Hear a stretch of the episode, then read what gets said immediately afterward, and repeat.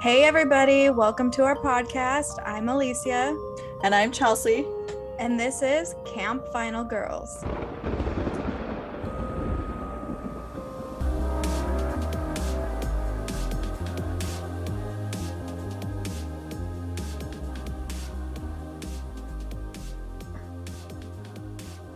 No, I'm not ready.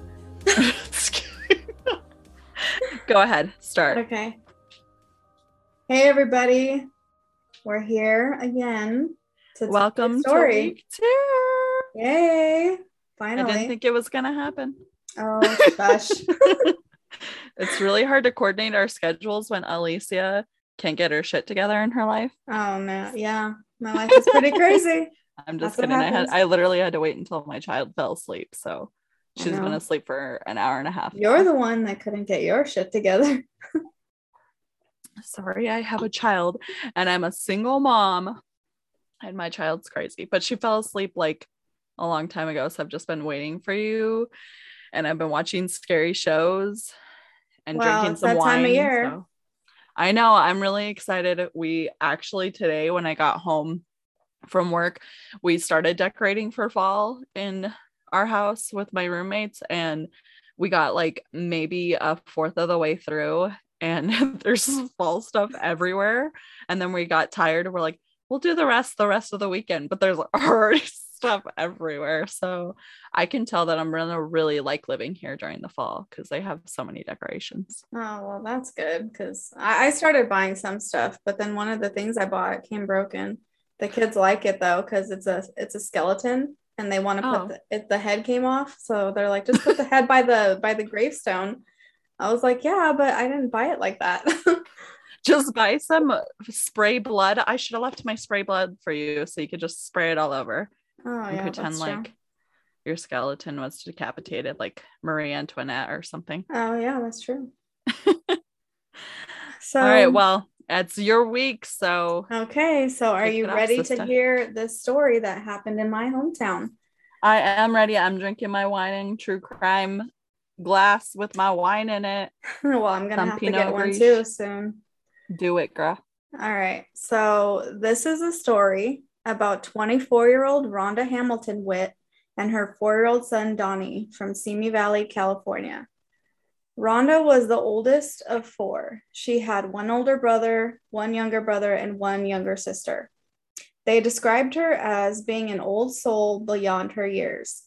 I'm sorry to stop you. Did you say when she was born? What when does this take place? Uh, this happened in 1978.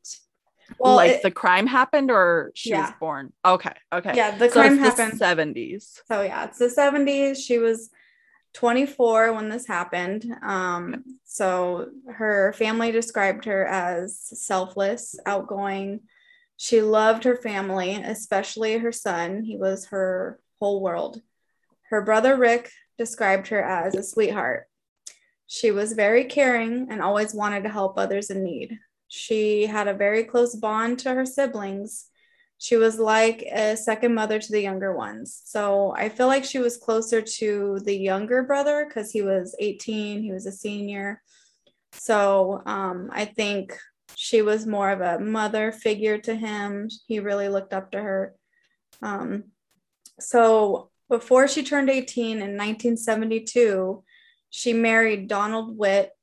Then they moved to San Francisco because that's where he worked. Uh, they eventually relocated to Austin, Texas, because that's where he was born.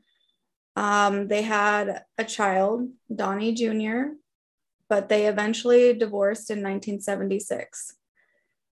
After the divorce, Rhonda moved back to Simi Valley to live with her parents so they could help her with her son. So and the dad wasn't in the life of the kid anymore? whenever I whatever articles I read, he never came up, which seemed kind of odd to me because it's a story about a murder between his ex-wife and son. So I I don't know where he is uh in this. I mean, it is the 70s. I feel like that was very common back then. I mean, it's common today, but also like to name a child like your name, like make it a junior and then just goodbye. That's just weird. But Well, I mean, I, I'm assuming that he probably still remained in Texas, and Texas and California are like pretty not that close, and that I don't. I mean, I don't really know what happened to him because I, I mean, I could probably look it up, but who knows if I would even find it because it happened so long ago. They probably didn't really care about him because it was mainly about them. Yeah. Yeah, and like I said it was I mean, it's it's such a common thing especially back in the day for that type of stuff to happen. So I guess I get it. Okay, I was just curious. Yeah. So um she enrolled in cosmetology and she also took uh, some other courses at a nearby college i'm assuming it's Moorpark but i i don't know for sure it didn't say um, so in the spring of 1977 she ended up moving into her own apartment with her son shortly after moving to Simi she started dating a man named craig coley He did it. craig that name. That name. craig it sounds suspicious The way that you're saying it sounds suspicious. Craig. craig Craig. Craig, he was a Vietnam veteran and he was Uh-oh. the son of a retired LA police officer. So he was actually Told you older. LAPD would come in here. And Yeah. they came in here on the second episode. Uh, he was actually older than her. Um, he was a night manager at a local restaurant. How much older? Um, I believe he was in his 30s. Because at this time she was like 20 24, you said? Uh, when they met, she was in her early 20s. So uh, Okay. when she died, she was 24, but they had to be Okay. dating for a few years. Oh, okay. So she met him when her son was still really little then.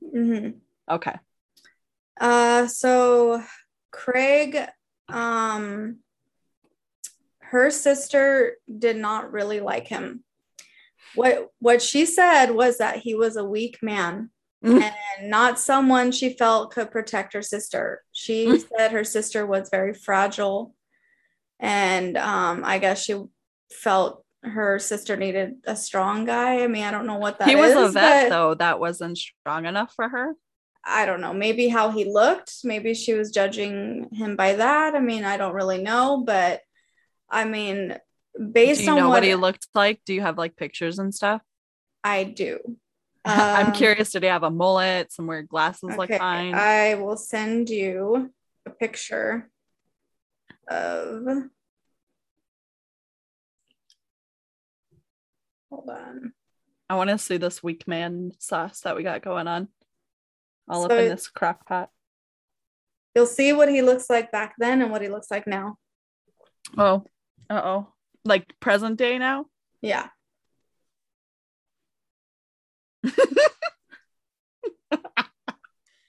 He does look pretty weak. It's that chin. It's definitely that chin.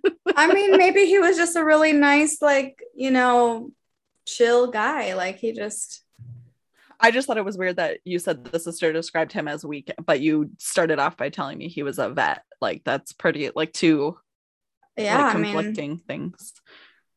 Yeah, that's I could just tell by the way because I heard this podcast and she was talking on it. And the way she just I could tell she just Oh, didn't the like sister him. was? the sister. Mm, She just I could tell she just didn't like him at all for whatever reason. Um but she maybe has her own reasoning behind it or maybe she I she did say she was like the younger one so she was bratty and you know her sister would protect her not tell on her but then she would go and tell on her sister. So it was kind of Mm. like maybe she had jealousy issues. So who knows? I mean i, I don't know her so i can't really say who what kind of person she was but um she just didn't like him at all. Um yeah, sometimes you get that sibling like intuition when your sibling or your friend or whoever is dating a guy and you're just like, I don't like him. yeah and it kind of sucks because you're like that's that person's really important to me and i don't like who they're like Yeah. intertwining their life with but i got like i have four sisters so i've been through that a few Mhm. times Mhm. You know, you have multiple sisters. yes, so that's true. I mean, there has been some that I don't like, and you know, but it's their choice, so it's kind of like not up to me. You know, it's that's the person they want to be with or whatever. You know, who who am I to be like, oh, I don't like this person because well, right, but then shoot, your sister end up dead. oh It's like- well, yeah, not that I'm true. saying it's him because I don't even know the story, but I guess you can continue and I will make my assumptions later, even though Yeah. I already said he did it. So keep going. Okay, so one day prior to Rhonda's death, she confided in her sister that she had told Craig that she wanted to see other people. Mm, Craig, He did it. I already told you. He did. He was Yes, heartbroken over the Ah. breakup, and he was not handling it very well because they've been together for a few years. So, And I'm ha- sure he grew like a bond with the son too, because yeah, he was like a second father to him. yeah, you know, because he was still four, you know, Mhm. when this happened, and he they were together for a couple years. So, you know, um,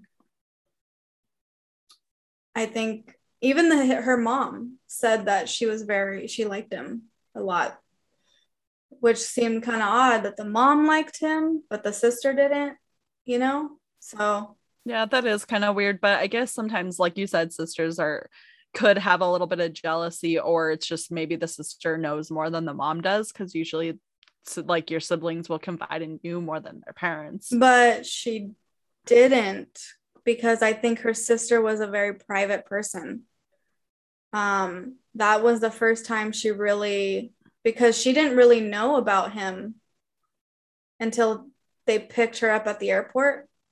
So it was kind of like that was the first time she met him. So how could her sister not really know about him? Um, it was that was the first time, like when they first started dating. So maybe her sister was just very private, or maybe she just didn't feel like she wanted to be judged. I mean, some people like to keep things close because they just could be having Wait, issues. you're telling me that she was like hiding her boyfriend from her family? no. Uh, her, I think her sister lived somewhere else. Oh, you're sh- talking about she picked up her sister from the airport and she Yeah. met her boyfriend. Yeah, that was Oh, first. I was confused. Okay, Oh, yeah. got it. So, um, this happened Veterans Day weekend. Um, in 19 And he's a vet. So Veterans Day uh, morning, she w- was supposed to show up to pick up her sister because they were going to a friend's wedding and she was going to get her hair done at the cosmetology school. Um, and her sister grew worried because she wasn't there. She was supposed to meet her around nine. Um, but obviously, around that time, there was no cell phones. So, and I don't think she had a house phone because that's from what I read. Uh, she didn't have a phone. So, Shelly and her their father Edgar, along with Shelly's husband at the time, drove to her sister's apartment, and Shelly immediately sensed something was wrong.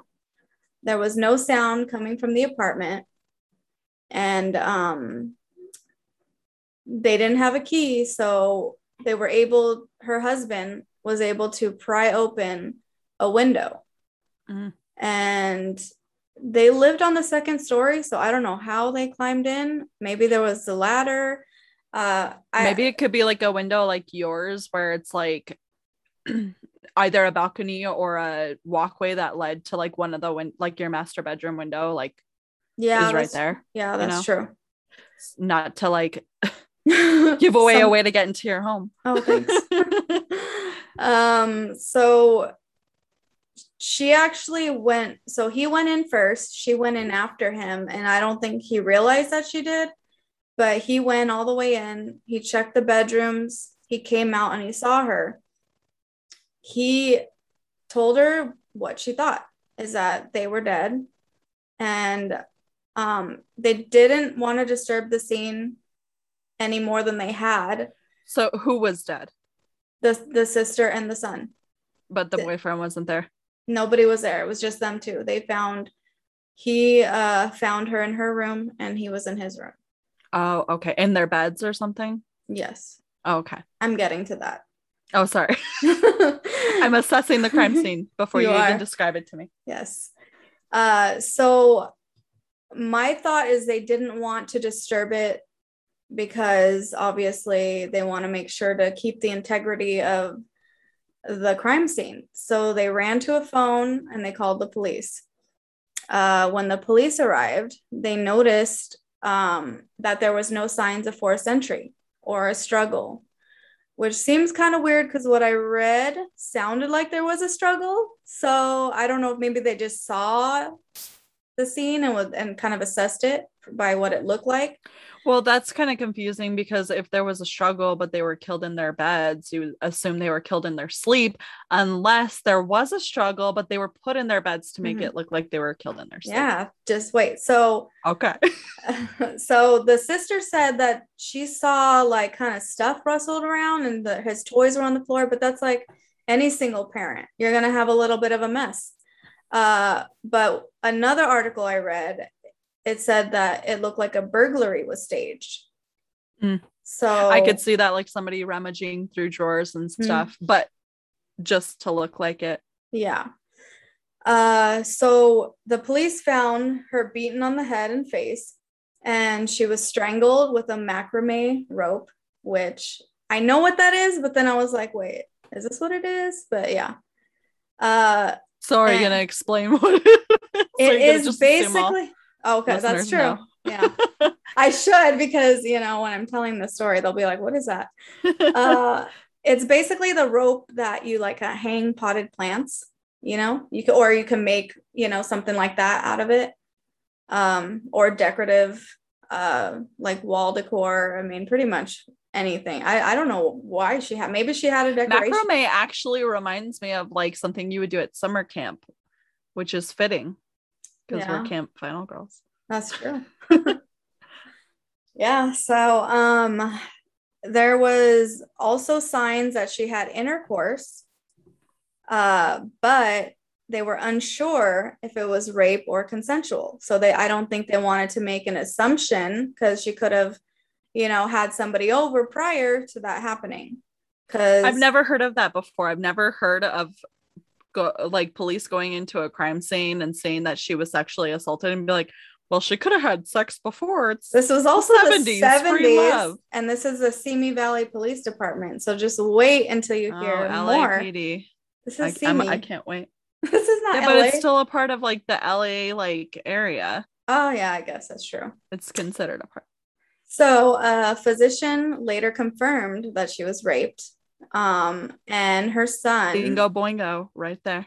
yeah, and her son was found suffocated in his bed. no. Poor baby.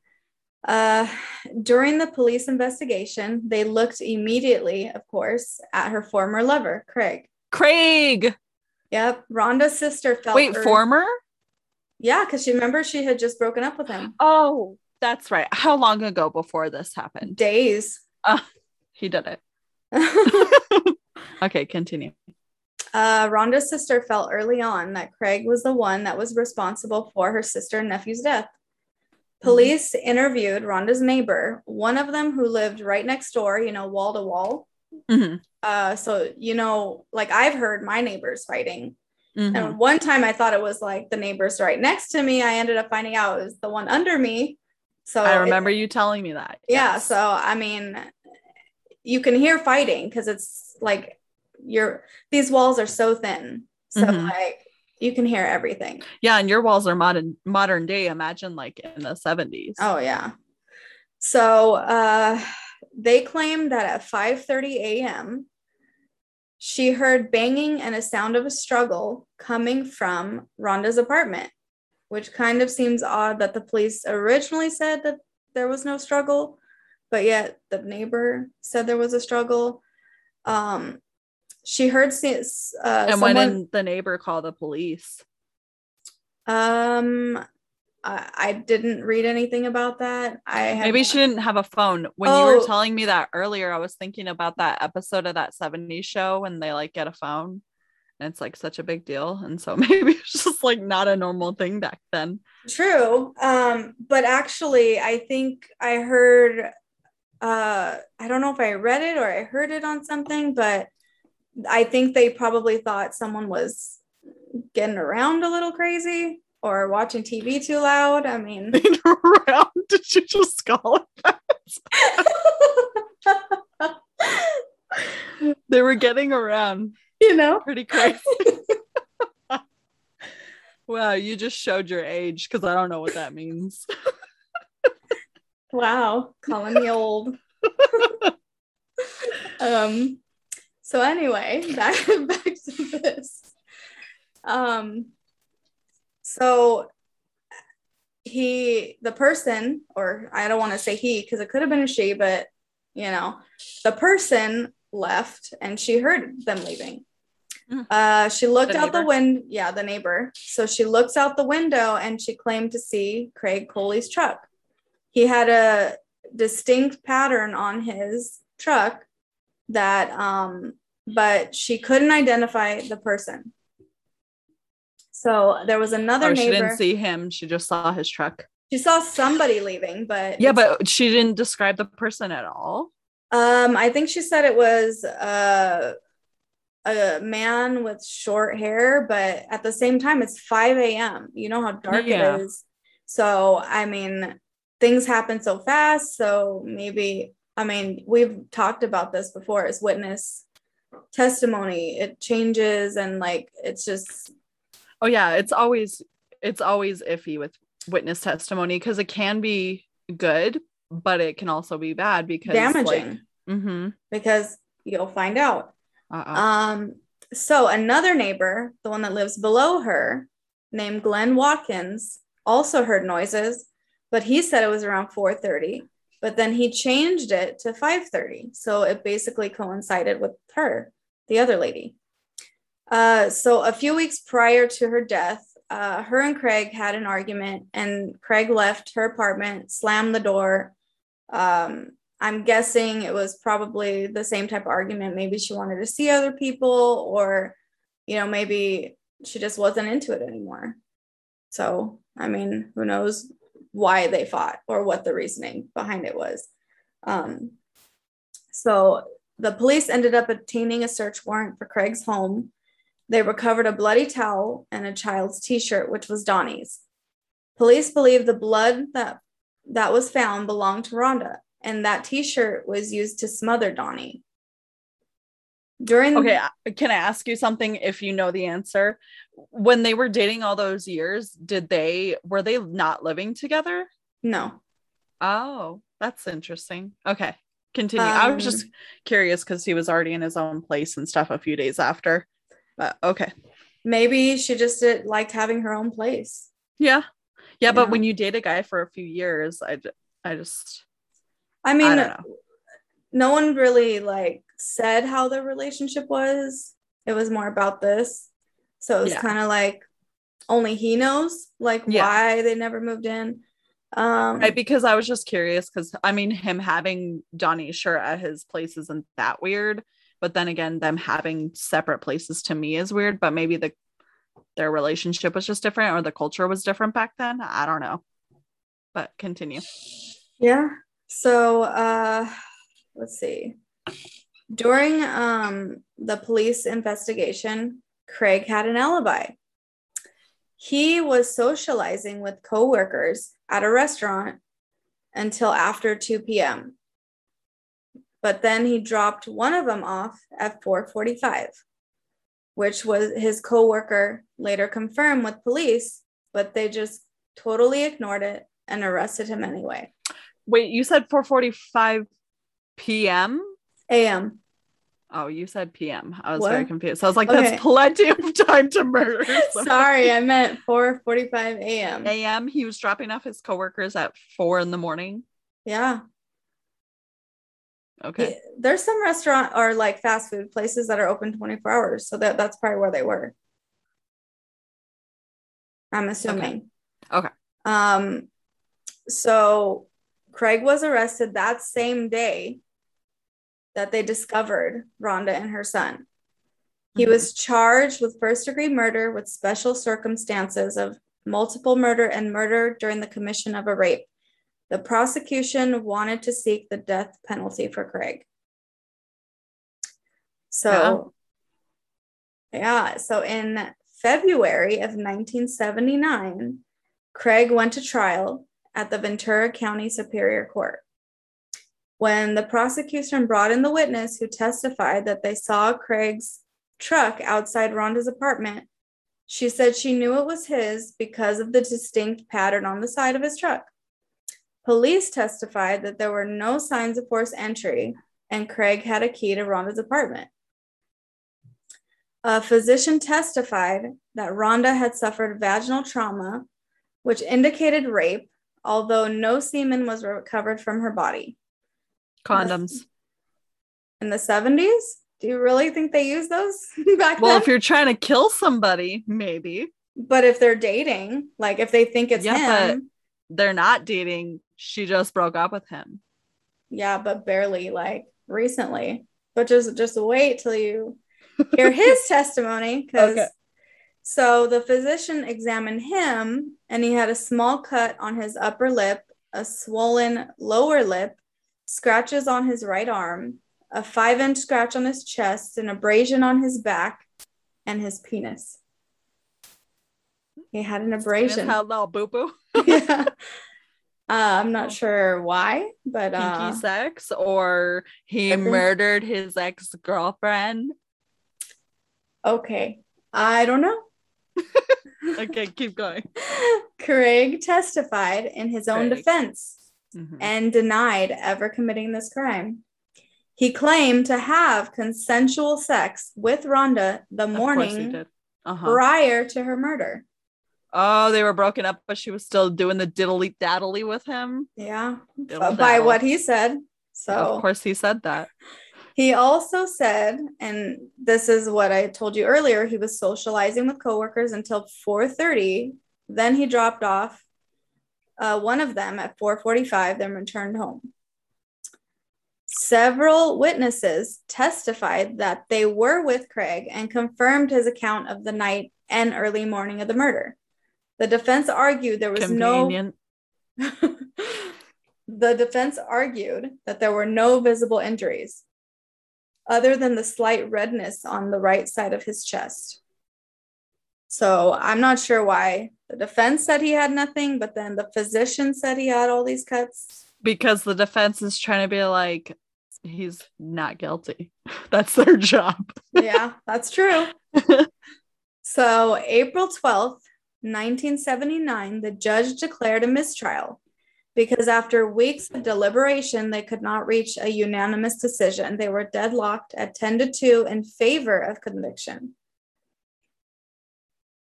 Craig went to trial again January 3rd, 1980. A jury would then convict him of first degree murder with special circ- circumstances Craig was sentenced to life in prison without the possibility of parole. So this whole time, police were just looking at him. They didn't try to see if there was any other suspects at all.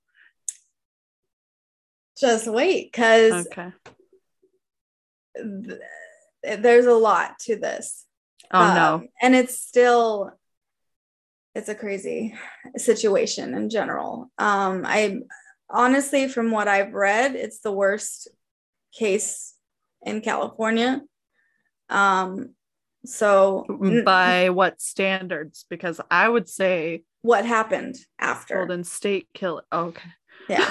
okay. the, the situation I, I would think not like her murder his murder like it's the more the whole situation as a whole Like how it was handled. yes Okay. so um according to the la times january 1980 simi valley pd were already under fire for a number of brutality cases low morale a high turnover rate with a lot of administrative problems How desperate was the Simi Valley Police Department to close this case against Craig? Did they rush to make an arrest? What are your thoughts? I mean, I like I said, think that he's guilty, but it's this is what I notice a lot about cases from back in the day from the 60s, 70s, and 80s is that they hardly ever look at other suspects while they're pinpointing one suspect, which I'm not saying he's not guilty because I thought he was guilty from the second you said his name, but also like you have to broaden your horizons and look at other possibilities and gather DNA and any other samples that you can because I know it wasn't a thing back then, but it is now. So if they had gathered that stuff, they could have run it now and been like, Craig's not guilty. Just wait till you hear. Uh oh. There's more. I'm telling you, you'll be like in shock. Will I? So, yeah. Or will it be like, I knew it all along? A local paper, mm-hmm. the Simi Valley Mirror, stated mm. that Craig Coley was truly the wrong man and that Rhonda's neighbor, Glenn Watkins, should be arrested. James Whitehead, the editor, felt so strongly about Glenn being the person who committed the crime, although Glenn denied any involvement. There was no evidence linking him to the murders. Did James know something why would they just be like Glenn did it and Glenn's like I was at home? that's that's my thing is did he know something that the police and the community didn't know or is he just making an assumption because that's her neighbor? Like crazy to do to just oh he killed them like you to blame somebody for murder that they didn't commit. And was she crazy? Like what if she was seeing him on the side because that was her neighbor? Like why maybe that's why she wanted to break up with her boyfriend because she was hooking up with her neighbor.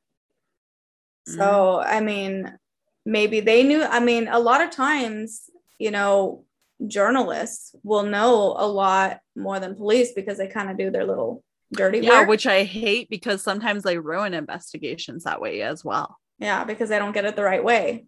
Mm-hmm. So, uh, Simi or Valley, maybe the cops do know that, and the reporters are releasing it before they should.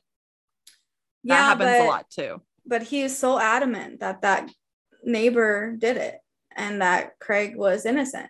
So maybe he just, you know, had a lot more evidence, or maybe he just. But why wouldn't he share it then? Turn it into the police so that the police could turn their investigation he, away from Craig. He, yeah, I mean, that's true. I mean, I don't know. Maybe he just. Because of journalism, that's why. Because sometimes they're sleazy and they want to get the story. True. So, Simi Valley Police investigated, in, or the investigation into this murder would be highly criticized for decades. An acquaintance of Craig's, Bill Summers, started a petition to reopen the case in March 1980. He claimed that the investigation was based on emotion rather than evidence the petition said that Simi Valley Police Department investigation was unprofessional and incomplete. The first judge from Craig's trial said it was a miscarriage of justice. All Craig's appeals were denied. In 1980, a Simi Valley police detective by the name of Mike Bender examined the case and found that Craig had a solid alibi, and there was only 20 minutes from the time he dropped off his coworker to returning home, and that was not enough time to commit the crime. He also found that three of the suspects from the original investigation were never even investigated. So the police zoned in on him. They could care less about the other people. They they that was the ex-lover. He did it. He had the keys. He had this. He that had that. They already had their person. They don't they don't care about anybody else. Yeah, that that happens a lot during investigations. A and lot. That, yeah, and I think that's why maybe the journalist thought that too. You know, that they didn't care. Maybe they maybe they knew cops. You know, maybe they were friends with some and I mean, who knows why he knew or thought he knew something, you know. So, um hair uh wait a minute yeah. Hair and fingerprint samples were never even analyzed. This happened so often, though, in the 70s and 80s in any place, but specifically LA, which I get it wasn't a thing back then, but it was like protocol in most places to collect it because they knew that DNA and stuff like that would eventually advance, which drives me banana sandwich because look at how we catch so many people these days that but then we do have samples. But then back then, they may have grabbed it, but they didn't even use it. Well, okay. And that's another thing too, is when you were saying that the sister's husband was not wanting to mess with the integrity of the crime scene when he first found them or whatever, kind of blew my mind because back in the day, people would trample all over crime scenes and not care about the integrity of the crime scene.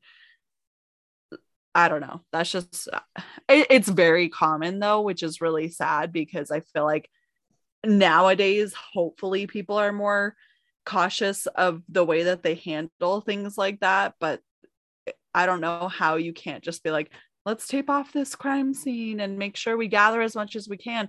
But you're saying that they did gather those samples, they just never, they never did anything. Well, can they now? Or did they eventually? Just wait. Glenn. So, um, Mike told the LA Times in April of 2018 a real investigation never occurred. Police ignored and overlooked evidence and other potential suspects.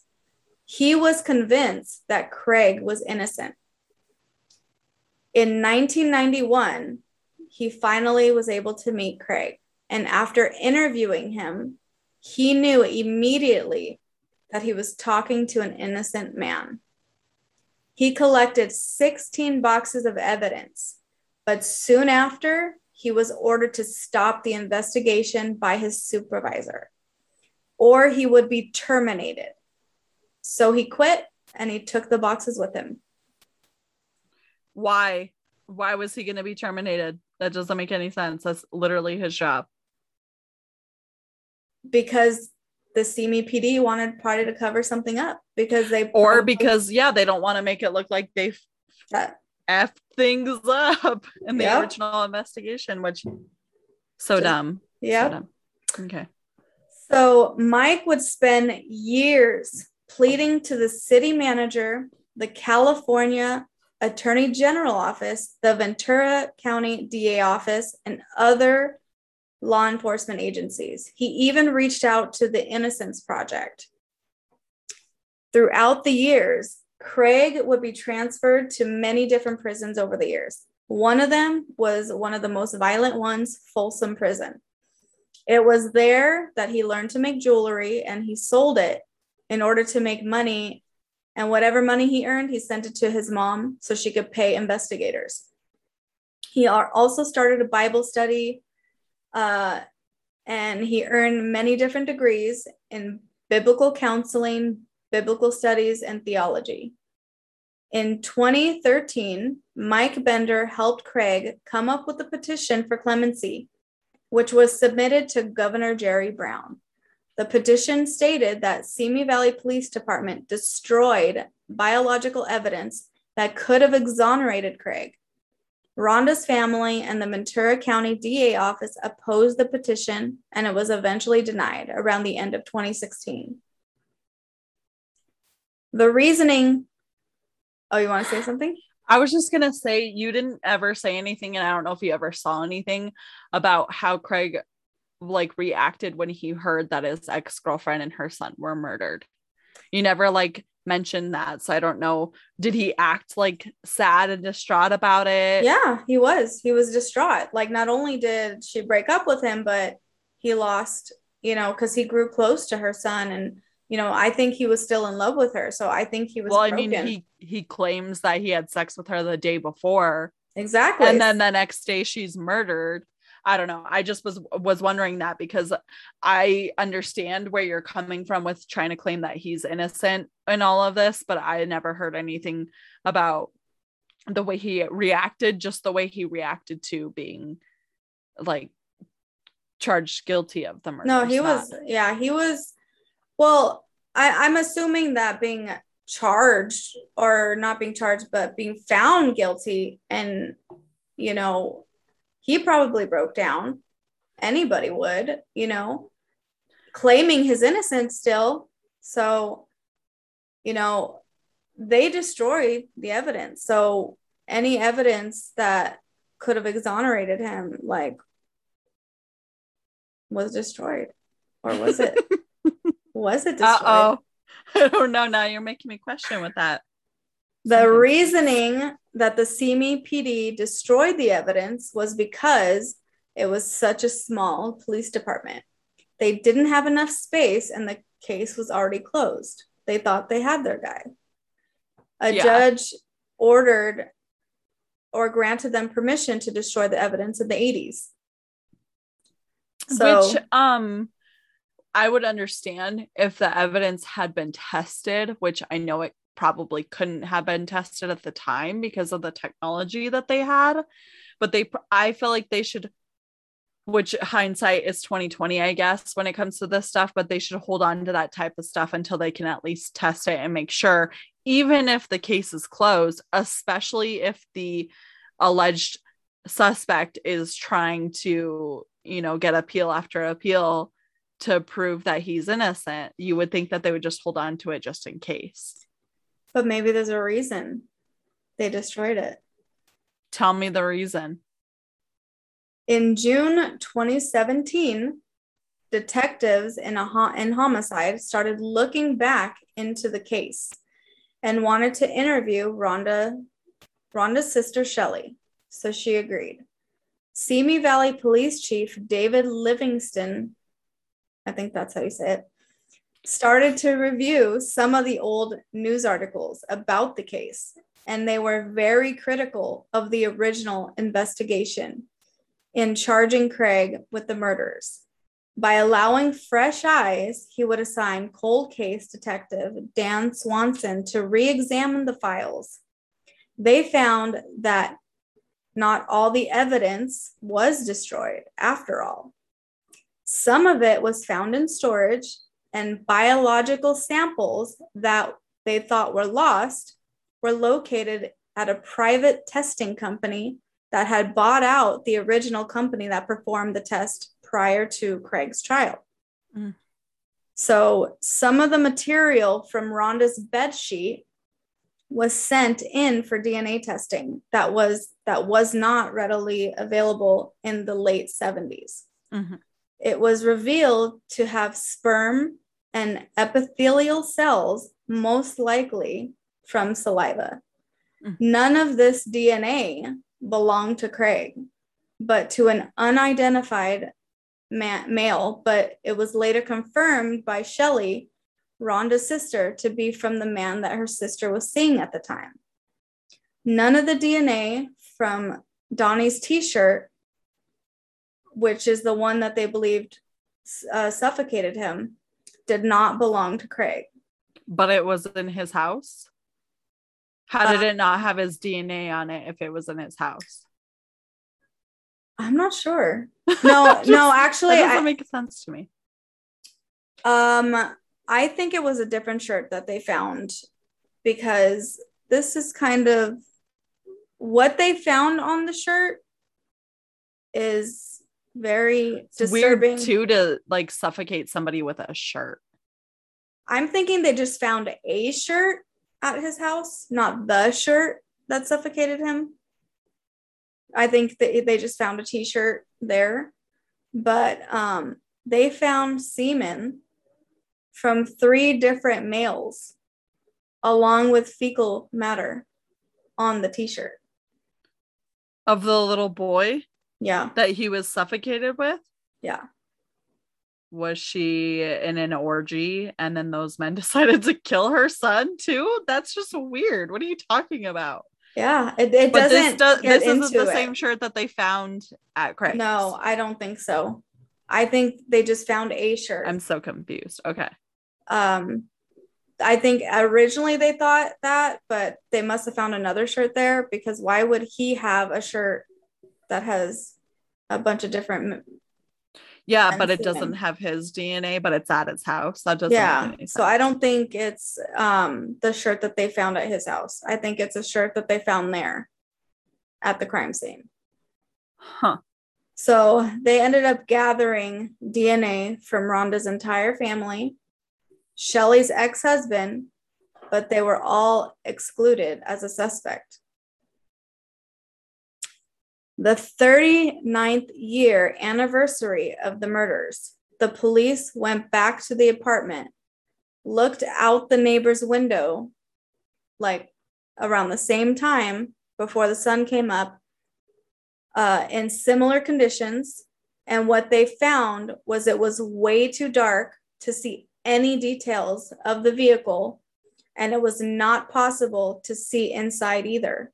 Okay, but it's 40 years later. Like, who knows what global warming has done? True, but I mean, I'm assuming what kind of lighting? I'm assuming they updated their lighting in their parking lot or True. whatever. Okay, continue. I just think Uh, that's um a weird thing to do, but okay. Yeah, so even though she the lady was Mhm. insistent that she saw what she saw, the cop said there's no way she could identify what she had claimed. Saying she saw a distinct pattern that was his, there's just they just said there's no way. So I don't know.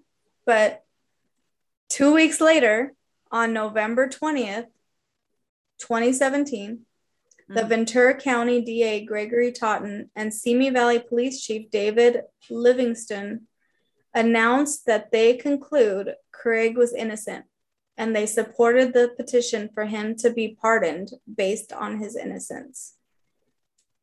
The DA and the Simi Valley Police Chief issued a joint statement that said, reviewing the case in light of the new evidence, we no longer have confidence in the weight of the evidence used to convict Mr. Coley.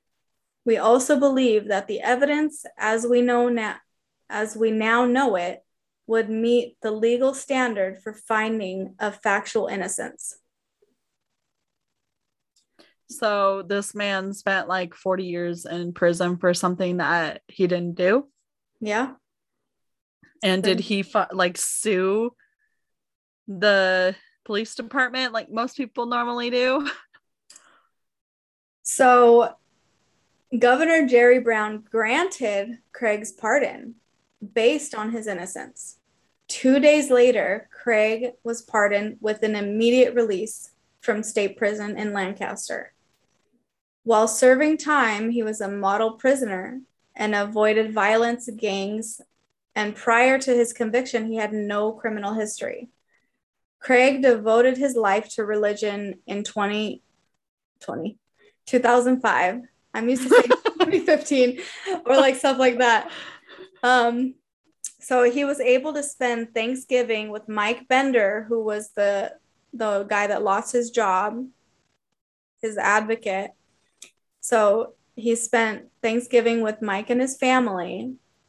Um, he also moved in with them uh, so he can get back on his feet. When he left prison, he was given $200 on a gift card and a bag of clothes. It was almost four decades that he spent his life in prison. Craig was afraid to leave his house in fear of being stopped by police. Um, Mike set up a GoFundMe for Craig. It reached over 23,000, which helped him put a down payment on his house in Carlsbad. February 2018, the state of California awarded Craig 1.95 million in compensation, and in June, Craig filed a federal civil rights lawsuit seeking damages from the city of Simi and Ventura County.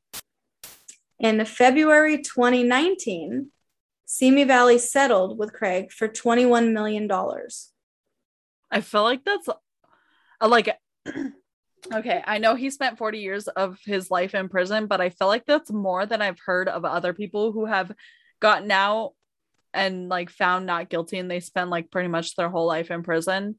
Cause like what is he like in his 60s, 70s at this point? Yeah, he's 71, I believe, or Okay. 72 now, probably. I mean, of course, I feel like they do owe him that, but I've I feel like I've heard in the past of people that happening and they only get like two hundred thousand dollars. So the fact that he was awarded so much, but he's yeah i mean from what i read this was the worst case of like him spending that much time in prison for something he didn't even do and they didn't even bother trying to see anybody else um okay, so they're worried about getting him out and getting him his compensation, but were they actually worried about finding out who actually committed the crime? So, you know, they were able to enter the DNA in CODIS, but they Mhm. didn't find a match. And um, so they even thought the Golden State Killer, Joseph DeAngelo, may have done it, but oh I mentioned him earlier. he did. but he was eventually ruled out as a suspect because the murder did not match his MO or his other victims.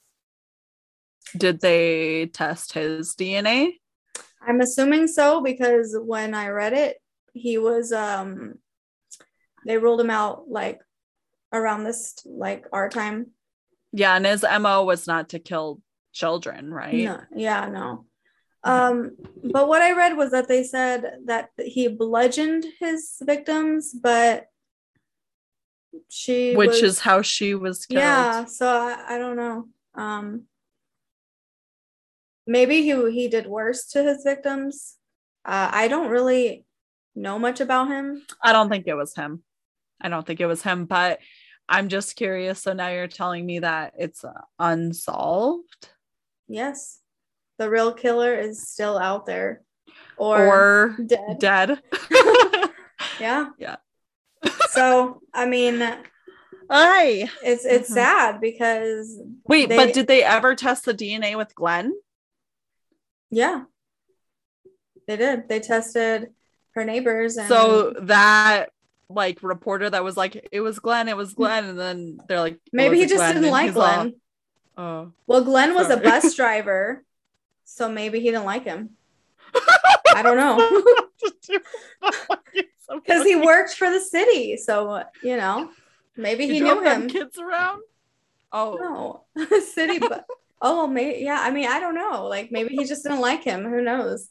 But either way, the killer was never apprehended. why do we keep doing these unsolved crimes? Well, because it's, uh, you know, we want to put it out there that, you know, if anybody knows anything that, you know, it's kind of Yeah. hard because it happened No, for so sure. long ago. for sure. But okay, and this is another thing that like I am not against at all. Like, especially, I don't mean to get political or anything, but with like COVID going on and stuff, and people are so against getting vaccinated because they're like, oh, they're putting tracking devices in your chips, microchips, or collecting your DNA when you do those 23andMe stuff. Like, and and I'm always like, but why are you worried about the government having your DNA if you don't plan on doing anything bad, you know? Yeah, that's true. Because I feel like we keep catching these people with the genealogical like DNA stuff that's going on lately and it's amazing and it's just I don't know. I I feel like uh, hopefully cuz now we know that they still have that DNA and it's been tested in CODIS so that means that it's uploaded in CODIS so maybe one day they'll find them But I mean, this person could have just, you know, her sister actually mentioned, she said this person just could have committed that crime and never did anything again. You know? Ah, or highly unlikely, but yeah. I usually people like that will at least do other small petty crimes like rob a liquor store or something so stupid and little that their DNA or fingerprints, which you say they had both, like are, are Yeah. uploaded into the system. So yeah, hopefully, I don't know. That's it's really sad because I know you didn't go as into as much detail about the crime scene and the victims as I did in my episode, but it's like you're you have to understand that it was a single mom with her son and they were both just killed in their beds. And It also could have been like because her sister mentioned, like, I guess people were saying that she could have been having multiple partners. So maybe her sister was just that type of girl. Maybe she wasn't. Maybe it could have been one of the guys that she was seeing.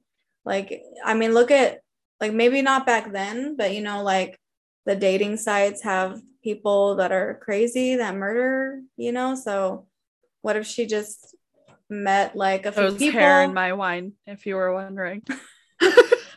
there was hair in my wait, did so did they say that there was any drugs found in her sys- system at all? no. They didn't say mention anything about that. Okay. I, ju- I just feel like they didn't really do their due diligence like they should have. Well, it, it's so rare in the in that time and age of like police work and investigation for them to do due, due diligence but i also think of like um the JonBenét Ramsey case where it was like she they literally like let family members and neighbors and friends come onto the crime scene and walk all over it and that was way more recent so mm-hmm. I don't know i wonder i really wonder because um you know in the true crime world right now we're talking about like Robert Dunhurst just got charged for murders he did in the past and admitted to Gabby Petito, like her fiance is on the run right now. Yeah. And I'm really curious how, to see how like police work happens now versus back in the day because it was it was very like diddle daddle let everybody walk onto the I don't know why I keep saying diddle daddle. I mm-hmm. never say that. I didn't even show you her and her No, son. you didn't, or her son. Yeah. Yeah, you I should. Just, I'll send you some pictures. So I'm assuming this is like a picture of when he went in and then when he like got out ish. Yeah. Okay. So he actually spent his 71st birthday in Hawaii. I mean, even though he's getting all this money, it's like it doesn't take away like what he lost, you know, what kind of no, and uh, it's really sad of obviously that he spent that long in prison and the police should have broadened their horizons when it came to accusing people. But what to me is even sadder is that this mom and her son were murdered and we don't know who did it and they're just out there living their life and instead of catching that person and making them pay for what they did we had this other innocent man sitting in prison for that long and, and what's crazy is that they had all this stuff that they didn't even use. He had an alibi. There's no way he could have done that stuff in 20 minutes. There's just no way. Yeah. Yeah. And then go back home? Like I mean there. I don't know. To me, alibis from back in the day of somebody saying I was with him are so much different than like alibis today, where it's like, oh, here's security footage of him at this store, yeah. or this receipt from the I, I like believe his alibi if it checks out it checks out but still like especially because of the industry that i'm in hearsay is so hard to just go by but if everything else points to the fact that it's not him and it's somebody else it's just weird but it, actually it's not that weird because i feel like that's such a common occurrence yeah. for back in the day where they're like the spouse or the ex or whoever they did it let's focus all of our energy on pr- proving they're guilty instead of finding out who actually is guilty. Not is- just that, but it's, you know, people say innocent before, you know, proven guilty, but I feel like it's guilty always until you have to prove your innocence. yeah. I mean, yeah. But you also have to think of cases of like I don't know, OJ Simpson, or now we're talking about what's happening with the Scott Peterson stuff too, is getting really intense because, you know, Scott Peterson was about to get let go, and now the judge is about to find him guilty again and send him to a full life sentence again. So it's like, yeah, it is. Uh, I think it should be innocent until proven guilty, but like 95% of the time, who is it that commits these crimes? Yeah, usually it's significant others. Yeah. Yeah. Yeah, but I mean it, it it happens where, you know, this one it wasn't and which know, my point is they should do it simultaneously like they should investigate him yes but also look into other avenues not well, yeah. just focus on that other potential like mm-hmm. obviously like they let those other people go they they could have lost all that evidence that they could have had back then. Yeah. You know, so it's it's still open and I I really hope that they they find that person cuz you know, not only do they kill a single mom but like her baby, like mm-hmm. an innocent little baby like yeah, my heart bleeds for that cuz that's exactly what I am. Mhm. with my little baby. So it's Yeah. I feel it. I feel that. And if I got murdered and they accused you, just kidding, because I'm not dating anybody. Single, by the way, put the word out there. Uh, for real stuff. Okay. Well, that was actually I'm really proud of you for that because I um I mean were I'm so no, no, no, no. I'm I'm so into true crime though that I'm like just making guesses along the way, which yeah. um I mean Which I I do I love that kind of stuff, but I didn't start listening to that stuff until I met you. and I want you to stop because I don't want you to hear something and be like, and then I start talking about it, be like, oh yeah, I heard about that. And I'm like, no, stop it. Which I'm trying to do cases that are a little bit more less talked about, like the Scott Peterson is such a huge thing right now and it's still ongoing. And I do want to talk about it, or the Gabby Petito. Like, I feel like it is important to talk about those cases too that are bigger, but I also want to talk about cases that are less known. And like we said earlier, we're getting into spooky season. So we got to start talking about some haunts and some ghosts and some paranormal stuff. So, Well, I can't wait to hear your story. Hopefully it'll be intriguing and hopefully you'll scare the little panties off of you. oh yeah, maybe I'll pee my pants.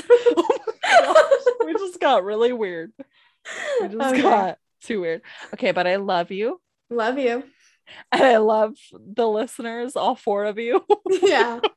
Hopefully we'll gain more momentum as we get uh more I heard some good feedback, but a lot of it I know is like family and friends that are listening to it. I'm like, you guys can like be honest with Uh, me. yeah. But um yeah.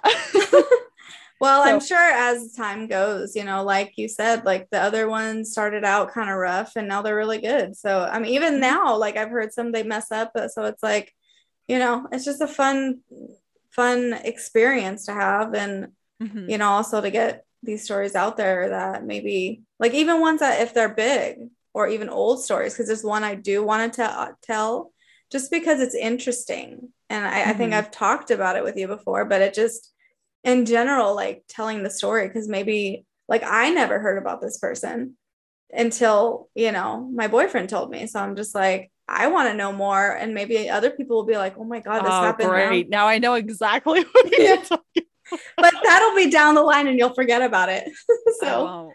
I will never forget about that. But yeah, no, I know what you're saying. Okay. Time to go. all right. Well, have a good night. And All I right, wait to hear your story. And goodbye, Bye. everybody listening. Goodbye. Goodbye. Goodbye.